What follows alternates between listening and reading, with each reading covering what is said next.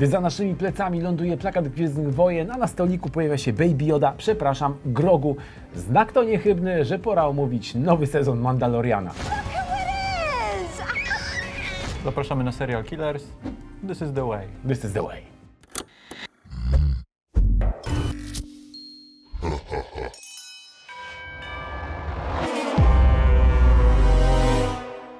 Może zanim zaczniemy naszą rozmowę o pierwszym odcinku trzeciego sezonu, warto w ogóle porozmawiać o fenomenie serialu The Mandalorian, bo zdecydowanie warto tak nazwać ten projekt. No, fenomen jest, yy, bez dwóch zdań. Chociaż ja muszę powiedzieć, że ja mam mieszane uczucie. Znaczy, ja doceniam pomysł, żeby wrócić do źródeł, do źródeł Gwiezdnych Wojen również, western, samuraje, yy, rubieża, samotny najemnik, pustynia. I z grubsza to działa, ale działa różnie. Może ty coś powiedz, bo ty, ty jesteś bardziej entuzjastą, więc pochwal, a ja będę potem kruszył. Dobrze, e, ścianę, którą postaram się w tym momencie wybudować. No rzeczywiście, John Favreau, czyli twórca serialu, powtarza, że kiedy przystępował do prac nad The Mandalorian, to chciał oczywiście stworzyć serial rozgrywający się w świecie Gwiezdnych Wojen, ale chciał też wrócić do korzeni i do inspiracji George'a Lucasa. I tak jak wspomniałeś, z jednej strony były to westerny Howarda Hawkesa, Johna Sturgesa, Sergio Leone, z drugiej strony samurajskie filmy Kurosawy i też ważnym punktem odniesienia była również manga, dwa razy powiedziałem również, tak się denerwuję z przejęcia,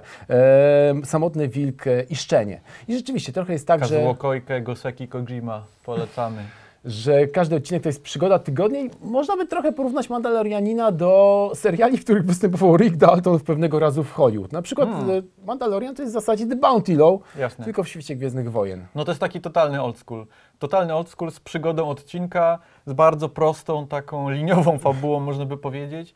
E, I ta metafora liniowości wydaje mi się jest trawna, bo traf, trawna. Strawna na pewno jest, bo wielu osobom się spodobał ten serial, ale jest też traf, trafna.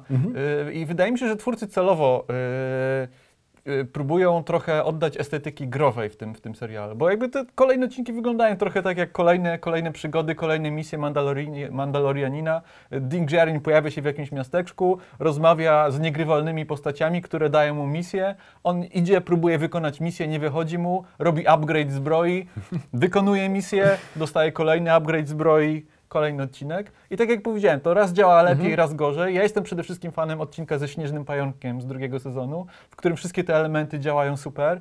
Jest też bardzo silny komponent komediowy. I odcinek z Asoką również z drugiego sezonu bardzo mi się podobał. Mm, Nie lubię natomiast takiego dość e, Fanserwisu? perfidnego fanserwisu i żerowania na, na nostalgii, zwłaszcza to, co się dzieje w finale drugiego sezonu z pewną postacią. I nie podoba mi się też to, że y, żeby mieć pełne doświadczenie Mandalorianina, trzeba też oglądać inne seriale, bo niechcący, czy ch- chcący albo niechcący, na pewno niespodziewanie, y, pierwszy sezon Boby Fetta w połowie sezonu staje się nagle Mandalorianin 2,5. Mandalorianin 2,5, tak. To jest trochę niefajne, chociaż wydaje mi się, że tutaj wszystko jest wyjaśnione. Kiedy zaczyna się trzeci sezon, mamy scenę, co, co było w poprzednich odcinkach. Previously on The Mandalorian i być może to wystarczy. Nie wiem, czy to u mnie przyszło z wiekiem, ale kiedyś zdecydowanie bardziej chyba lubiłem narracje bardziej wywrotowe, subwersywne, a John Favreau wraca do e, szlachetnej klasyki, szlachetnej tradycji. Te opowieści są proste, ale mam poczucie, że on ewidentnie świetnie się bawi, snując sobie te opowieści, kiedy mówi na przykład o tym, że w zasadzie czwarty sezon to on już ma napisany i nie ma nawet pomysłu na finał, bo bardzo chętnie będzie to kontynuował, będzie kontynuował tę przygodę w nieskończoność. Taki mem krąży po sieci, y, w którym mamy dwóch dzieciaków bawiących się zabawkami z Gwiezdnych Wojen, jest podpisany John Favreau i Dave Filoni piszący kolejny sezon Mandalorianina. I coś w tym jest faktycznie. No i kiedy rozmawiamy o zabawkach, no to trzeba wspomnieć o postaci, która ewidentnie stała się złotym kruszcem. e, Cielcem. Świat, tak. Złotym cielcem e, nowego uniwersum Gwiezdnych Wojen jest to Grogu, postać, która pojawia się w finale pierwszego odcinka, no i staje się takim synkiem tytułowego bohatera. Ja muszę ci powiedzieć, jestem bardzo skonfundowany tym, że fandom przyjął Grogu z otwartymi ramionami, bo ten sam fandom kilkadziesiąt lat wcześniej nie mógł przeżyć Ewoków. A, a czymże jest Grogu, jeśli nie kolejną ewolucją Ewoka? Jest po prostu Jodą, tylko że w wersji cute. E, Ale no, muszę przyznać, że trudno jest Grogu nie lubić. On jest jedną z zde- zdecydowanie najlepszych atrakcji tego serialu.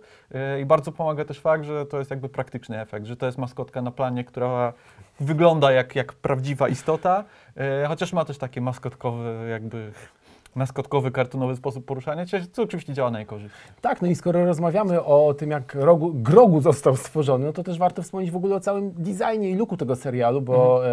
e, John Favreau i Dave Filoni obficie korzystają z praktycznych efektów specjalnych. E, oczywiście jest ten słynny ekran wyświetlający scenografię za plecami bohaterów, natomiast dalej ma się poczucie, że to jest cały czas cofanie się do tej szlachetnej klasyki. No i wydaje mi się, że trzeci sezon, pierwszy odcinek trzeciego sezonu jakby wpisuje się w te konwencje. Wydaje mi się, że jeśli ktoś lubi Mandalorianina, lubi wszystkie dotychczasowe odcinki, lubi dwa pierwsze sezony, to nie powinien poczuć się zawiedziony. Tak, no tutaj rozmawialiśmy o tym, że poprzednie sezony e, w zasadzie były, każdy odcinek był przygodą tygodnia. Tutaj troszeczkę jakby zostaje zerwana dotychczasowa e, tradycja. Tradycja, słowo, które będzie często powracać w naszej is the rozmowie. This is the way. E, w związku z tym John Favreau rozpoczyna kilka różnych wątków, które pewnie będą nam się pięknie zaplatać w kolejnych Tak, jak odcinkach. wcześniej mówiłem o tym zbieraniu questów, to to jest taki odcinek, w którym e, Mando uruchamia wszystkie questy na, na, kolejne, na kolejne części, na kolejne odcinki, kolejne rozdziały. No bo mamy ten motyw kopalni, która się Mhm. znajduje gdzieś w podziemiach e, planety Mandalore, w której tam jest jakaś e, studnia bodajże, tak? Basen, w którym Mando musi się wykąpać, żeby zmyć z siebie grzechy i, i wrócić w szeregi Mandalorian. Bardzo, Mandalorian. bardzo chrześcijański motyw. Tak, zdecydowanie. No to jest też ciekawy motyw, to postać Bo-Katan to podaje, bo Ma- Mando odwiedza również Bo-Katan. I z tego, co ona mówi, to wynika na to, że Mandalorian, ta grupa Mandalorian, w, do której przynależy Din Djarin, to jest taka trochę sekta.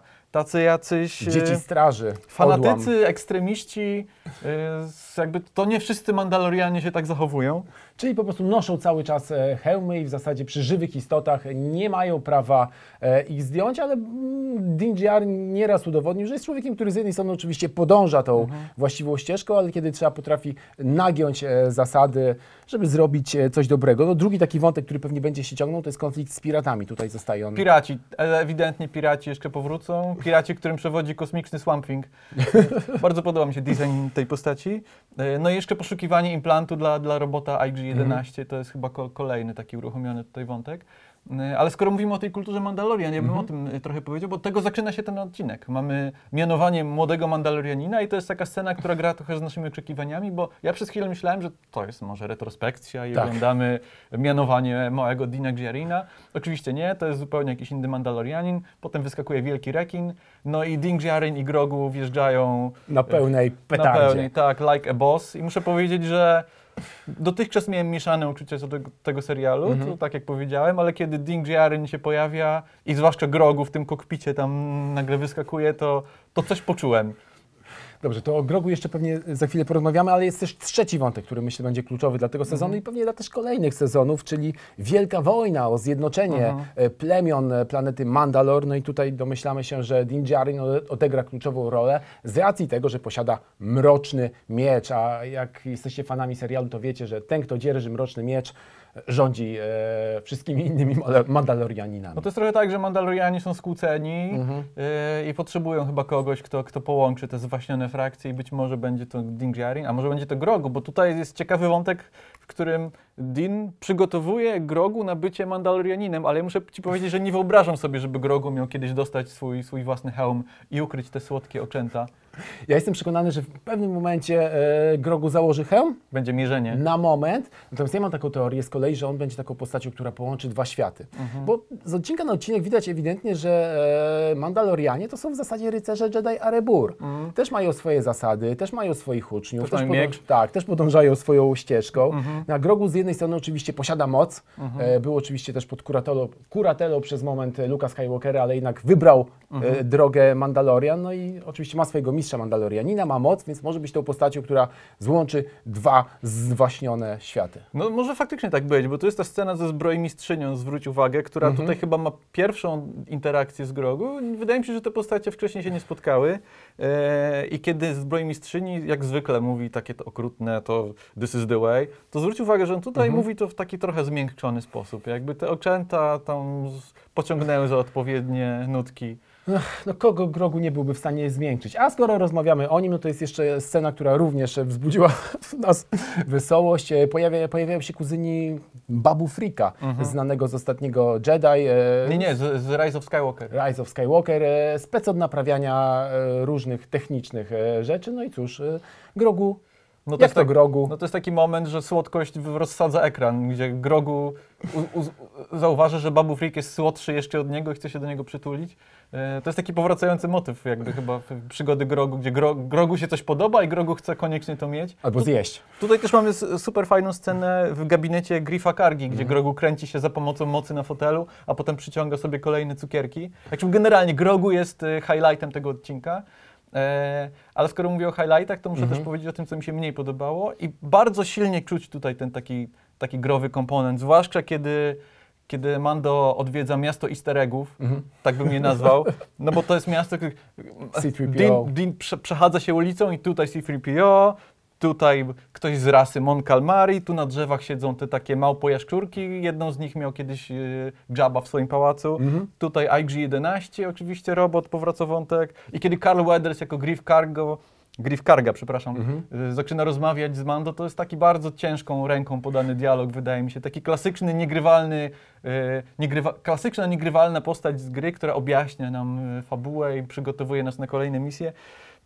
To mi się mniej podobało, muszę powiedzieć. Ja w ogóle mam takie wrażenie, że świat Gwiezdnych Wojen, świat Mandalorianina na pewno zaczyna przypominać e, świat szybkich i wściekłych. A. Że w zasadzie w tym świecie nie można umrzeć. Trochę A tak. nawet jeżeli wydaje się, że zginiesz, to wcześniej czy później e, twórcy i bohaterowie znajdą sposób, żeby cię ożywić. No ja muszę Ci powiedzieć, że trochę przewróciłem oczami, kiedy okazało się, że Mando będzie próbował ożywić IG-11, czyli robota z pierwszego sezonu, jedynego robota, któremu zaufał, robota najemnika, który towarzył mu w przygodach. Mm, ale bardzo fajna jest tutaj komplikacja, kiedy okazuje się, że tam coś mu się tam spaliło e, i on nagle staje się przeciwnikiem, bardzo dużym zagrożeniem. Co więcej, on jest zrealizowany w formie animacji poklatkowej, więc jakby taka tradycja Gwiezdnych Wojen zostaje uruchomiona i przez to on jest bardziej creepy, kiedy próbuje ich tam zaatakować. Miałeś skojarzenie z Terminatorem? Te, totalnie, oczywiście, że tak. Jak powiedziałby Din Djarin, Dank Farin. Takie, e, ja przynajmniej miałem e, poczucie, ale takie pozytywne poczucie po pierwszym odcinku Mandalorianina. E, Kolejne odcinki co tydzień. No i co, będziemy śledzić. Będziemy. This is the way.